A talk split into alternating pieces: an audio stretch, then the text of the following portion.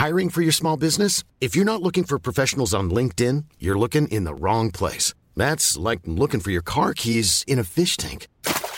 LinkedIn helps you hire professionals you can't find anywhere else, even those who aren't actively searching for a new job but might be open to the perfect role. In a given month, over 70% of LinkedIn users don't even visit other leading job sites. So start looking in the right place. With LinkedIn, you can hire professionals like a professional. Post your free job on linkedin.com slash people today. Millions of people have lost weight with personalized plans from Noom. Like Evan, who can't stand salads and still lost 50 pounds. Salads generally for most people are the easy button, right? For me, that wasn't an option. I never really was a salad guy. That's just not who I am. But Noom worked for me. Get your personalized plan today at Noom.com. Real Noom user compensated to provide their story. In four weeks, the typical Noom user can expect to lose one to two pounds per week. Individual results may vary. A lot can happen in the next three years. Like a chatbot may be your new best friend. But what won't change? Needing health insurance. United Healthcare Tri Term Medical Plans are available for these changing times.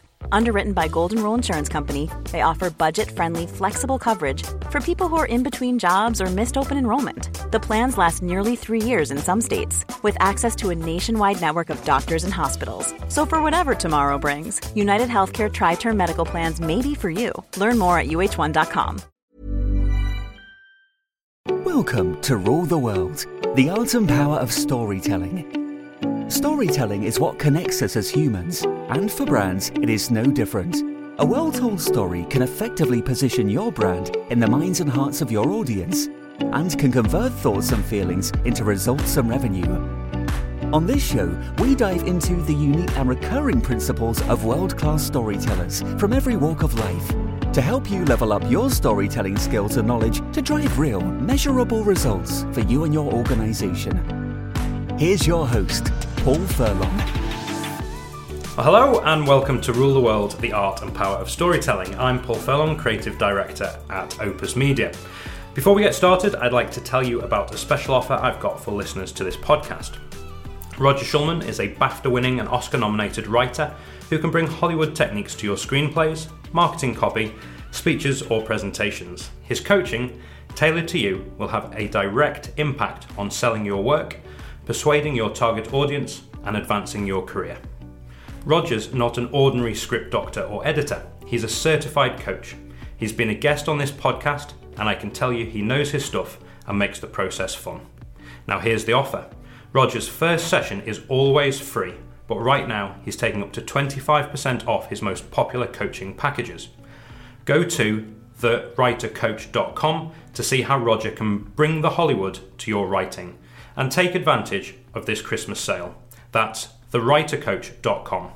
When the year ends, so does the sale. So right now, visit the writer coach at thewritercoach.com.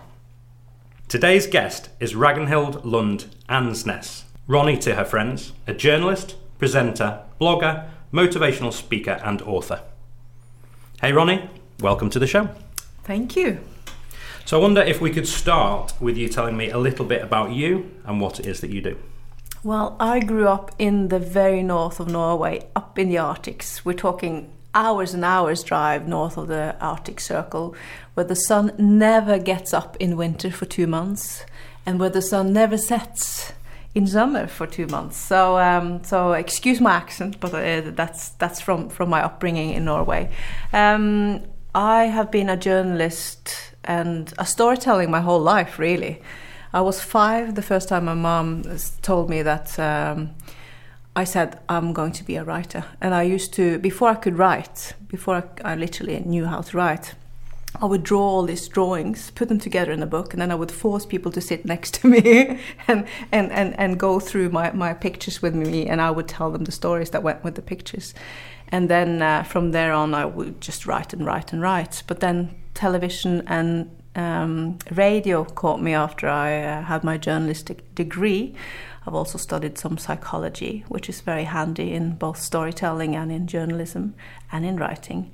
Um, and uh, one day I just didn't have any confidence anymore to write, so I ended up being a presenter on the national radio in Norway with my own entertainment show four nights a week uh, after um, hunting down uh, hardcore news for television before that.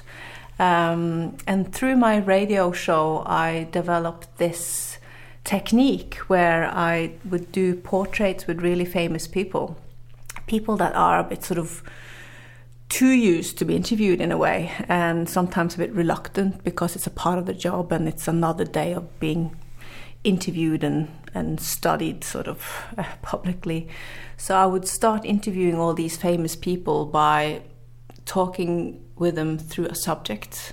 So I would learn more about a certain subject and then get to know more about that person, which would make the people take their guard down, these famous people, and open up. And this technique I used throughout 10 years almost of my radio show. And uh, I one day had a, a traumatic, traumatic, traumatic uh, honeymoon that forced me into the, the the art of writing football books. So there you go. That's my background. what was traumatic about the honeymoon? oh gosh, you know, I used to always think football fans were uh, okay. Excuse everyone, I'm stepping on the toes on now, but I used to think all football fans were fat, 40 plus men, not very educated, very aggressive, swearing kind of guys, always with a beer glued to their hands. Um, probably not had a shower for a couple of days or five. and that was my image of a football fan. And I thought, from a journalistic perspective, that football took up too much space in society. I thought, you know, as soon as, as someone on the national uh, team uh, of football let out a little fart, it would be four pages in the biggest newspapers. Meanwhile, you had these incredible bands recording these amazing albums or authors writing these awesome uh, books, and then they would get like a tiny little note in the corner of the paper. So, from my professional point of view, I always thought football was extremely overrated um, when I was younger. But then um, I met this man this guitarist and music producer called Jostein. And I didn't realize how big of a fan he was of Liverpool Football Club and had been since he was a kid. Um, and if I'd known, I would never have married him because of my, my sort of uh, look on, on football. But um, I figured out uh, too late how crazy it's about Liverpool Football Club. And uh, I didn't really figure it out until our honeymoon, you see. Do you want to tell? Do you want me to tell you what happened? you're You've got looking, me intrigued now. you're just looking at me, going, "Where is she going with this?" Well, piqued my curiosity. Thank you. That's great. Well, you see, we were going to get married on the 21st of May, 2005, and at this point, you know, when you are in your 20s and trying to make a living out of your talent, I had four radio shows a week, and then I would cover a lot of festivals, music festivals as well um, as a host or a, a, reporter. And my husband was touring Europe with his band and at the same time setting up his first recording studio, Googling his way into how, to build a recording studio. So we hardly never saw each other. Um, so I didn't realize how big of a fan he was of Liverpool Football Club. He would sometimes uh, catch a match in a pub, but then I thought he was just sort of getting that Saturday feeling. Didn't realize it was urgent to him to see that game. Um, but then, when we were getting very close to our wedding, a certain final came up, and that was the Istanbul final. And um, Liverpool, as mo- a lot of you listening to this now know, uh, Liverpool hadn't been in a final for was it 20 or 21 years, and um, problem for my my husband to be was that he had booked a honeymoon on that particular day, and we were not just flying to uh, Paris. We were flying across the world to Tobago, so he was missing the whole thing and he was devastated. But just to tell a, sh- a long story short, uh, I didn't get any kisses in the air. It was supposed to be, you know, you've seen all the Hollywood movies or the honeymoons. They're supposed to be the, the trip of a lifetime. Uh, he was just grumpy next to me in the seat, not even talking to me, basically. And I was thinking, what is this? Uh, so the anger was just growing inside me. Then we were let out um, on this tiny island called Isla Margarita outside of Venezuela. Um, and as we walked into that pub, incredibly enough, the Istanbul final started in that little scruffy pub in the airport. So he got to see the first half, and he went from angry and moody to incredibly furious after Liverpool was 3 0 down. and so he just claimed in after the first half, that's it. The wedding, the, the, the honeymoon is ruined. I mean, hello. And then he walked to the gate, and while we're going through security, those three magical goals came in within six minutes while they were body searching us and going through our hand luggage. And he didn't want to get on that plane. Um, I had to convince him to get on that plane, uh, and he had a friend telling him about everything going on on that game because he was watching it on TV back home. Uh, and then he had to turn off his phone, and he was crushed. It's the first time I've seen him so pale. He wasn't hardly able to breathe. He was so upset, missing out on this second half of this big final. And I thought, oh my God, what have I married? But it gets worse. So we get the captain, actually, to update us on this game. So he flies us to Tobago through second half, through both the extras, lands us straight before the penalty shootout. And what happens in that arrival hall in Tobago was one of those traumatic moments in life for me that made me quit my job as a presenter and start writing about something I really truly hated football. because my husband, who's normally such a calm, together kind of guy. You know, he's a guitarist, he's not the lead singer. He likes to be a little bit in the background there. He just lost it. During that penalty shootout on the phone, he screamed, he kicked, you know, all ladies' hand luggage were flying through the air. He was just absolutely a maniac. He was a monster with glassy eyes and totally in, like a zombie walking around. Um, and he was almost arrested so I had to run over to security, explain the situation, AC Milan, Liverpool, Champions League final. And that's when I realized just a little bit too late. My husband is a crazy, crazy Liverpool fan. He was sliding at this point on his knees along the concrete grey floor while his voice was just hitting the white concrete walls while he was screaming, Yeah! and that's when Liverpool won the Champions League for the fifth time and, and actually got to keep the cup. Um, and I just realized, you know, I've married a football team as well as this man. I'm stuck with, with this football team who's going to interfere with my life. If it can take such a big chunk out of such a big thing as my marriage, what else do I have coming up in my life to compete with these guys in Liverpool? So I decided I need to figure out what do football give the fans? What's the positive sides of football? And that made me start on this incredible journey that has been lasting me for 10 years now, where I've written first, I did a documentary on, on the effect of fans based on a thousand stories from fans on what Liverpool is doing to them. And then um, I wrote uh, two more books one on how football is shaping the person behind the player based on 14 carefully selected Liverpool legends, uh, from all the way back to Ian Callaghan up to Jamie Carragher, uh, Ian Rush, John Barnes, all these amazing guys, Ian St. John. Um, and then my most recent project was um, Liverpool captains, where I looked at the middle management in football and interviewed the 16 biggest major captains still alive to look at leadership, um, which was an incredible and, and very ambitious journey because half of these guys never give out interviews like that. Um, and then recently, I've just finished my first autobiography, this time in English, very scary. Um, Bruce Grobbelaar's autobiography, Life in a Jungle. So that's me. Very good. What fantastic story that is. Thank you. And a, a great reason to switch careers, I suppose. Yeah, it just completely took me.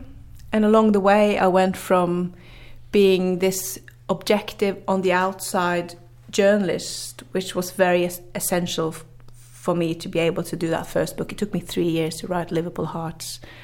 Uh, and it became the first official Liverpool FC club book written in a foreign language. And I was the first female um, in history to write an official book for Liverpool and I think for Premier League as well. So it was such a big leap from hating football to starting to get really interested in it until I got really charmed by the really, really strong stories and all the amazing storytellers out there who would who would teach me that football is so much more than just entertainment and beer and aggression and lazy bums uh, on some bar chair or in a seat in a stadium. It's just so much more. It's really about society and what we battle with, and it's been a very interesting journey. So, tell me how important preparation is to telling the kind of stories that you tell. Well, for me, when I moved into football, I don't I don't know how many books I read to um, catch up on a little bit of the knowledge, the history. You need to get your history right. You need to get the background right. Preparation, you know, you can't do enough pe- preparation really. If I'm doing a motivational talk and storytelling there, or if I do an interview, you've got to know your facts. You know, as soon as you start f- by failing in, in one of your questions, um, by, by, by presenting some, some wrong facts, you're doomed, you've lost the trust. So the more prepared you are uh, before you tell a story, the more credibility and the more trust you will gain from your readers or your listeners or the guys or the, the people you interview. Um, so I went through so many books. Some of them bored me to death. I have to say, they're so alike, these football biographies. And so many of these fan books are very similar. Um, so, uh, which also inspired me. I thought I'm definitely doing something different here. I definitely want to tell the stories in a different way because they were so factual based these football books, and I wanted to tap more into the human perspective and what what happens between people in football and how people change in football, rather than focus too much on on the facts around the go- the goals and which other players were on. Of course, that came into my stories as well, but that wasn't the main focus. My my focus was the person behind the player um, or the person behind the fan, and how football in in different ways shaped them. So um, you can't prepare yourself enough, really. But then again, it's important when you have prepared yourself really well to tell a story that you don't brag about your knowledge uh, so in an interview, to bring out stories from people, to create, um, don't sit there and throw around all the knowledge you know just to sort of tell the world how much you've read, because that's just gonna kill the story that you're after. You just need that that knowledge as a safety net to ask the right and the cool questions to create these universes of amazing stories but don't sit there and just babble on about all these all this knowledge you have actually spent all this time um, achieving. Because what annoys me the most in football journalism and in sports journalism and in music journalism sorry is if, if you listen to how journalists often ask their questions they just want to analyze the game or the album or the song or brag about their knowledge instead of asking these open questions to get the interesting answers for their stories. So, once you've done the preparation and the reading and the research that you need to ask the questions, what preparation do you do to take the answers that you've had to then put it into the book to, to further tell that story? I always listen through the interview a couple of times. It's really nice to just put them on the air and then do a hike in nature if possible. Um, just listen to it. I did that with the Liverpool captain's book. I took all these interviews with me, hiked uh, a new interview every day, hiked while I listened to it twice, a long hike. And then when I got back, I just sat down and wrote sort of the essence of the story because then you know what's been gripping you the most, what you really sort of you, you can feel straight away uh, where in a story it's it's going to make other people's emotions um, run as well, and that's that's what a good story needs to do. You need to write or tell a story that make other people feel something, think something, or maybe even do something. And in order to do that, you need to find these sort of special, special little stories within the, the big interview that will, will do that, that will create those emotions and will create that interest and um, enthusiasm, really. If it's a really sad story, or if it's a really funny one, or if it's a really interesting one, you need to just take that time to listen to it all and feel it yourself. And you can feel it straight away. And, and then you, you use that as a starting. And you can even work in patches. What I always do then, which is a bit of a killer, really, but I really like to quote pe- people how they talk. Uh, I really want the people I interview to recognize the way they talk in my texts. So I always sit there and do this terrible transcription job after I've listened to the whole thing and made some keywords. I sit down and then I just type it all out, which is horrible. But then I always put out little exclamation marks. The more I do in front of a topic, you know, the better it is. And I just know that this one must be in my story. So I sort of sorted then again, uh, because then you can discover other things when you go so into detail. And then you might discover things you need to follow up. So you make, little stars in your in your um, script, and then and then I think I work really intuitionally in terms of order. I never ever ever I never ever ever write out questions when I do interviews uh, because I like the natural flow of a conversation. So I would do these crazy mind maps. I'll show you one here. I, I did I did a live show with um, Bruce Grobbelaar and um, Neville Southall in the Epstein Theatre the other night, and um, and then I just have these crazy sort of little circles with a name in the middle, and then I might have some facts so I don't mess up the facts. I might just have some. Here we go we just have some, some keywords in this. So it's, it's almost like a sun. So you've got the topic or the name inside that, that, that big, big circle. And then I, I branch out to all these under sort of themes and little facts that I want to cover along that conversation. Uh, but I won't. I won't follow it. I'll just, you know, when, whenever there is a, a stop in the, in the natural stop in the flow of the conversation, I would then bring in another ray of that sunshine of this mind map and and and bring it up. Um, and then at the very end of the interview, I just have a little quick look through my sunshine and see, and see if I've missed a ray or two. Remember, when you grow up without any sunshine, you want to catch any ray you can later in life. so um, that's how I work. I think a lot of people, when they do interviews, they're too keen on remembering to, to ask all these cool uh, questions that they've thought out and prepared. So they forget to listen. I think the best the best advice I can give if you want to create a good story through an interview is to spend most of your effort listening to what the person says and then follow up from there. I get so frustrated often if I sit and listen to a live interview on radio or TV and the most obvious follow-up questions come along but the, the, the host or the interviewer they, they just don't follow it up because they're so keen on, on asking the next cool question that they've worked on the wording on.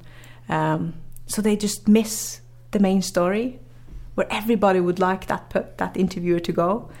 Um, yeah so that's that's how I work in in uh, during my interviews really. And I think one of the my secrets because I don't know why, but every single time I interview a famous person in depth, like now we're talking hours of interviewing, maybe anything from one to four hours I do with these footballers, they will cry at some point. All of them. will cry or dry up a little tear or and laugh and almost all of them will at some point say to me i've never told this to anyone before but and then you just know here we go and that is all about building trust in your interview um, and i guess it's my little x factor but i don't don't think it's only that i think it's because i listen because i'm prepared because i make sure that the interview is in a in a comfortable place. I've been up at the top of the West Tower, the highest building in, in Liverpool, a few times because there's something about having that that view when you think and you talk. It just calms your mind and sort of opens your your memory lane a little bit. Um, I try to find places that is uh, cozy if I can, but not too noisy. So you need to have that quiet space, but you don't want it to be like being inside a tin. um, but then I also think one of my secrets is that I share a little bit of myself during that interview. So I'm a little bit more than just an interviewer or an author when I'm there. I'm also maybe a mom or a supporter um, or someone who's lost their parents early, like that might be the theme in this particular interview. Um, I might be that one who also lost a friend in suicide, and I'm not afraid of saying that if that's a part of the interview. I share of my experiences as well. I don't bombard, bombard, sorry, the the the person I interview with my my stories, but I give out a little bit to make them aware that I am a person and I know what they're talking about. I think I think a lot of us are too afraid of being personal. It's a big difference between being private and personal. You should never be private when you work. Uh, and by being private, it's like saying too much, you know, to an extent where it's it's not a part of, of, of what you're trying to achieve here. But being personal is about showing where you're coming from, sharing some of your experiences, sharing a little bit of your emotions. And that way, it opens up this trust and this um, really heartfelt conversations that I need to do my human based stories within in the world of football. And you're moving on now away from football on your next project. Can you tell us a little bit about that? Oh yeah, that's such an exciting project. I'm going to gather um, the strongest stories of the South Samis. And the South Samis, they are um, a small native people in Norway. Samis are the ones that originally herded reindeer, and they have these really colorful costumes. They have their total different language and they are nomad. They they were and they still are some of them nomadic. So so they move across Russia, Sweden, Finland, and Norway, um, and they move the reindeer within the seasons for them to to feed. Um, but you've got two different ones. You've got the North Samis, which are the famous ones, and there are quite a few. And then you've got the South Samis, and they've got a total different um, costume and different language, and there are only 2,000 remaining. And, and they are a dying culture. Their language is now on UNESCO's list of dying um, languages. And the suicide rate among young South Samis are horrendous. So they struggle to find their place, and they are spread over such a much bigger uh, geographical um, area than the North Samis. So they're not many in each place, and they've gone through a lot of bullying and and it's it's really tough for them. So um, my mission now is to to uh, interview in depth a big variety, a huge span of, of different types of South Samis into this book um, to make the world aware of their battles, but also their victories um, and their thoughts and their values because I think in our society today we we bought so much we've we've spent so much we've been so buying or um, orientated and, and we've lost a little bit of our core values, you know, being close to nature, looking after our family members, not caring too much about money, but you know, looking after things and not having too many things, and but but what we have are really proper things, and and the Samis also are really um, focused on not making any damages to nature, living in pack with nature. Um, so they've got a lot to tell us because they're coming from a tradition we once came from too, before we got so modernized and um, and all our technological revolutions kicked in.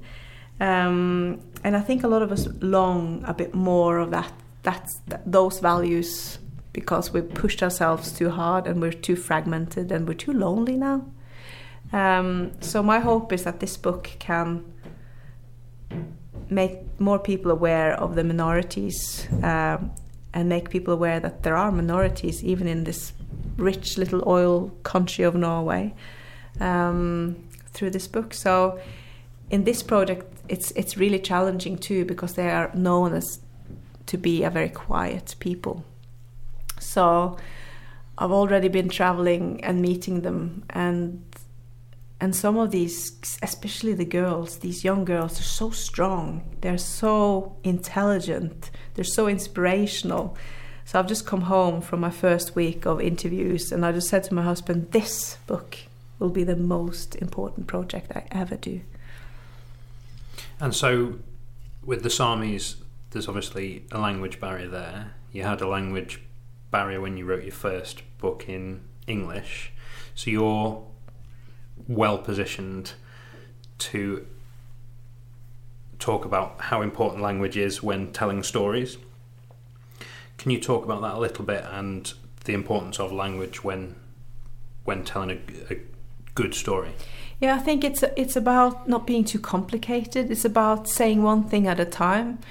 A lot of the time, we've got so much on our hearts, so we we start with one thing and then we continue with something else and we never really finish a story so we branch out in all directions because we, we we're too enthusiastic about uh, the story we, we, want to get out so we just need to, to say one thing at a time i think and um, that was a really good exercise for me when i wrote uh, bruce grobbelaar's autobiography because all my books the interviews have been in english so all the raw material has been in english and i've I've lived so many years now in, in English speaking countries, so I thought, you know, I'm ready for that next step. I'll, I'll do this. But writing literature is a total different thing than uh, writing blogs, because I've been blogging for years, also in English. Um, and it felt like it felt like I was swimming on deep water, and I swam and I swam and I swam, and it just took so much longer to swim the distance. Oh, it was uh, it was a very hard exercise, but uh, the the good thing about it was that I know from my Norwegian writing and from my radio time that it's all about talking or writing in short sentences. You know, instead of moving into these really complicated long sentences that you, you your thoughts get lost in. You know, the reader will start thinking about what am I having for dinner today in the middle of a sentence because you never get to the point. So I think that helped me a lot. And I think no matter what language you, you use, keep it simple. Don't try to be too fancy. If you want to communicate to people, uh, write uh, or talk like you talk to a friend. Uh, when you, when you communicate and you write something, think about that you write this to your auntie. And it, it sounds probably maybe even stupid, but it really works. And then you can pimp it up with some cool little fancy words, throw them in here and there afterwards. But while you write, while you tell that story, do it, make it flow. Write it as you would have written it to your friend, and then, push it up a little after, if you like. Oh, I know. So, of all of the knowledge that you have around storytelling, of all the things we've talked about here, or maybe something that we've not talked about, when we're thinking about businesses telling stories to sell more, what would be the main piece of advice you would give to someone who is thinking about putting a story together to go into maybe a sales meeting or to sell an idea? What would the one piece of advice be that you would give? I think you really need to show where you're coming from. You need to show your true values. You need to show what you stand for, or what the product stands for, or what the business stands for, or what your staff stands for. Um, show sh- show the values and the people behind the product or the or the firm or, or the business because that will buy you loyalty. Because if, if, if it's rather if you rather buy a value or real people rather than just just a, a thing or a product, um, people would love that a lot more. You know, if you know that this this company really supports this and that, and it's very good for for the world, and you you manage to communicate that, I would buy that. If it's between two different computers, and I know that Apple is supporting Africa and and water um, shortage. Let's. This is just like a silly example.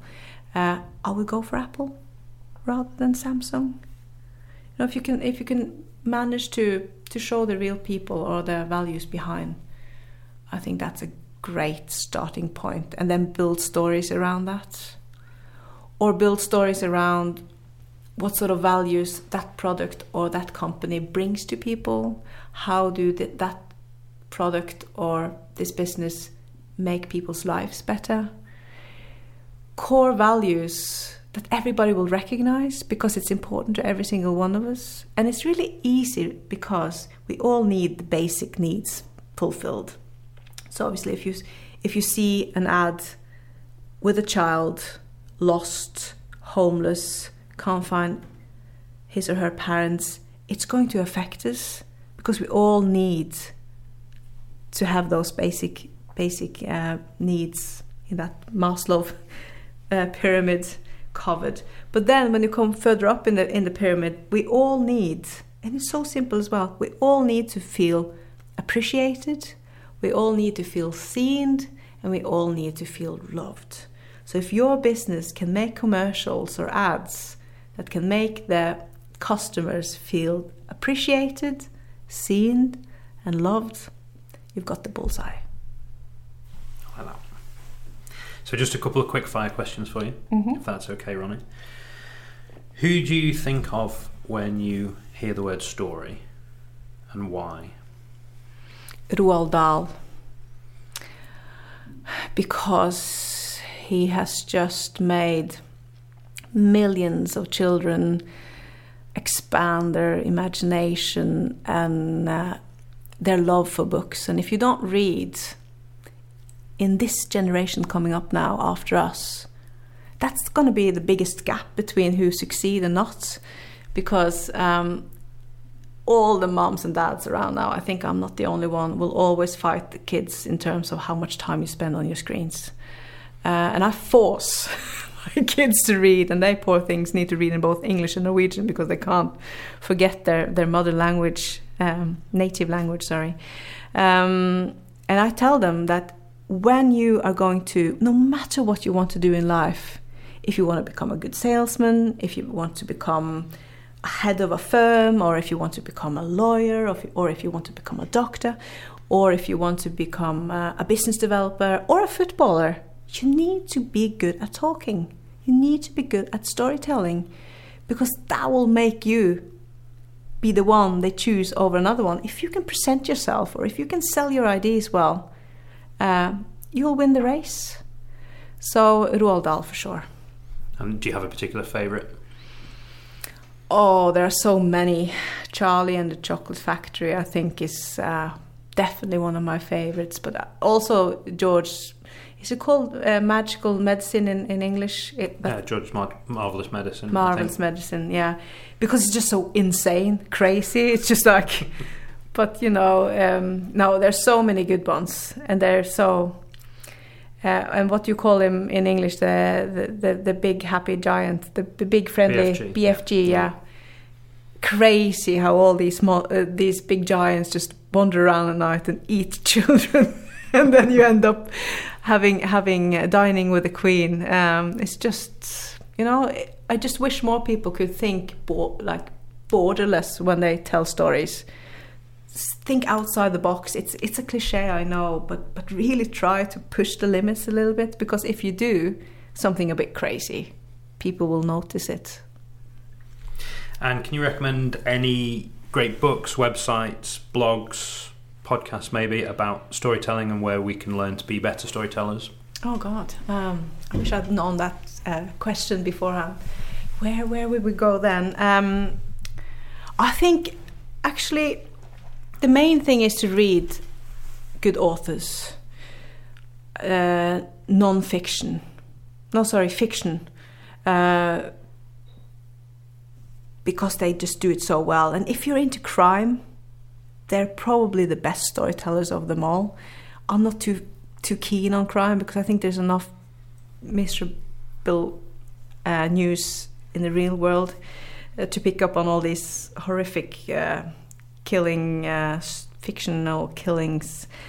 But they do the best. They they are the best storytellers. When I was going to learn how to write from being a radio and and and um, TV presenter, um, I asked one of Norway's best crime writers to be my consultant and to teach me how to write because he mastered that art of holding back, giving a little bit, holding back, giving a little bit more, holding back, and then just sort of dragging you through a story. Uh, so I would, yeah, I would recommend reading crime hmm. if, if you're into that sort of. Well, do you know you stuff. can you can tell that you're great at that because you did that right at the beginning with the story at the very start. You kept me curious all the way through to the point where you even said to me, "Do you want me to carry on?" and I and I had to know how that story yeah. ended with your honeymoon. So um, you can tell that that you're excellent. Uh, you can clearly tell that you're an excellent storyteller, but that holding that little bit of um, holding back and keeping the audience curious is, uh, is those cliffhangers, cliffhangers, as we say. Yeah, clearly something that you've got going for you. And finally, where can we find out more about you? Uh, where can we find you online? Where can we where can we get hold of your books? Well, I'm working with a publisher called Die so you can find them my books, my my two latest one, Life in a Jungle with Bruce Grobbelaar, and my Liverpool Captains. It's just now out in paperback, which is so cool. It's my first paperback, which means it's been selling really well. I, I, I was terrified when I published that in English because it was like my big sort of debut in England, even though my Liverpool um, FC Heroes came out a few years before. Um, this was like my big sort of big debut because the Heroes one came out just as my publisher ended the contract with LFC. Now they got it back again. So they were so heartbroken, so they only published one print. so it got me sort of a little bit sort of in the in the middle of nowhere. But um, I remember it was just at this time of year, just before Christmas, and the Liverpool Echo made a list of the best sports books of 2016, I think it was, uh, when my hardback came out in England, and my my book made made that that shortlist.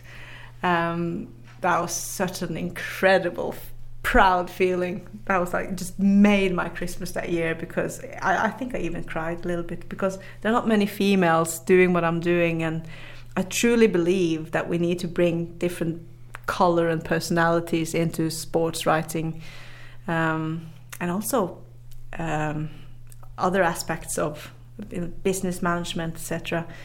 Um, so that was a that was a very very very cool uh, mid December a couple of years ago when they, they, they rated it outstanding. Um, so yeah, you can you can grab that book at decoubertin.co.uk or at Amazon. Really, Liverpool Captains and um, Life in a Jungle. Can and, you spell deCoubertin for us? Yeah, it's D E C O U C um, uh, I N. Yeah. Thank you. And then um, I am about to uh, launch a blog, so that will be a worldwide Liverpool supporters blog, and that will be called liverpoolhearts.co.uk. But that will just come out in the new year, sometime in January. And before that, you can find me on Twitter as Mrs. like M R S, and then just the number one, and then nil, so Mrs. One Nil. This is a nickname I got from one of the ex players of Liverpool who couldn't pronounce this crazy Ragnhild, Ragnhild name. Uh, but then we proved on Tuesday Uh, that 1 0 is more than enough to continue in the Champions League, so never mind. And then I am uh, Liverpool Hearts on Instagram. Excellent. Well, Ronnie, it's been great talking to you today. Thank you very much. Thank you for And having I me. look forward to speaking to you again soon. Cheers. Thank you for joining us for this episode of Rule the World. Be sure to rate, review, and subscribe to the show. And visit weareopusmedia.com for more resources based on today's topic, as well as access to more episodes that will help you develop your storytelling abilities. That's weareopusmedia.com. Thank you, and see you next time.